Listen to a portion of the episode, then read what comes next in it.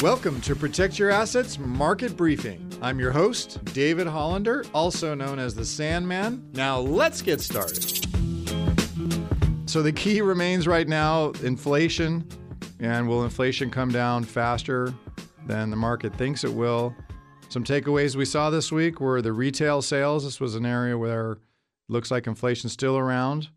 Uh, the retail sales were better than expected, and this is the second solid data point we saw this week where it shows that uh, consumers are still spending, they're remaining solid, uh, and this is good. You know, it shows that the Fed is keeping things in in uh, balance and that we should have a soft landing, which will be good overall for the market. It's just going to take some time.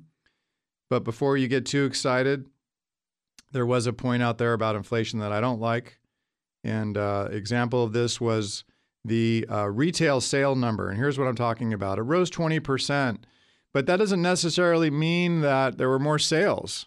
It means that costs went up. If you're buying your holiday turkey right now, or butter, or, or milk, you know you're paying 20 to 40% more for those things. So it's not really reality, right? It's not like you're selling more things. It's just they just cost more. And so that was a problem. Second thing we saw this week was industrial production. The reason why I look at that is, as you know, normally I start talking about the number. But as I keep saying, these are not normal times. And as such, this type of analysis uh, is not proper. We need to be looking at the utilization of the capacity, what, what's actually being produced. So let, let's, let me explain that. Capacity utilization is a measure of how busy the factories are and how close they are to maximizing their ability to produce. And why this relates back to inflation. Because think of it this way if capacity utilization is at 50%, that means that the US economy is using 50% of their capacity. If we're only using half, then that means there's not a lot of pressure on labor or other resources. However, if the capacity utilization is 80%, that means the US economy is using almost all of their capacity. And that's going to result in demand for more labor, demand for more materials, which increases the price of those things. So, the reason I'm bringing this up is because after several weeks of capacity utilization above 80%, this is the first time we've seen it fall below that number.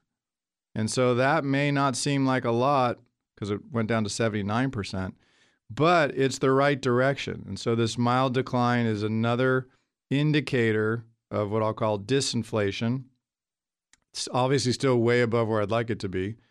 But uh, I'm looking for that 78 level and to, and to see that continue to fall because that means that the Fed will then start to pivot, start to think about dropping rates, which will again just be a nice tailwind for the market. So as of yet, there's really no sign of a collapse in activity, but this is a better sign that we're going to have a soft landing and that's a good thing. You can hear the Protect Your Assets market briefing on your favorite podcast app or as an Alexa flash briefing. Just search for Protect Your Assets market briefing. Links to subscribe free wherever you listen are at libertygroupllc.com slash PYA briefing.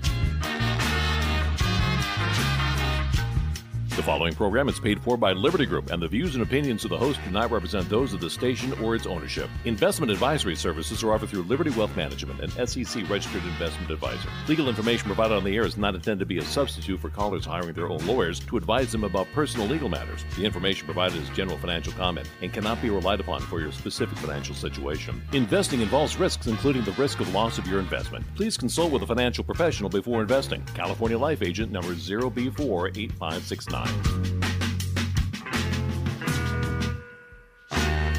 You're listening to the Protect Your Assets Radio Network.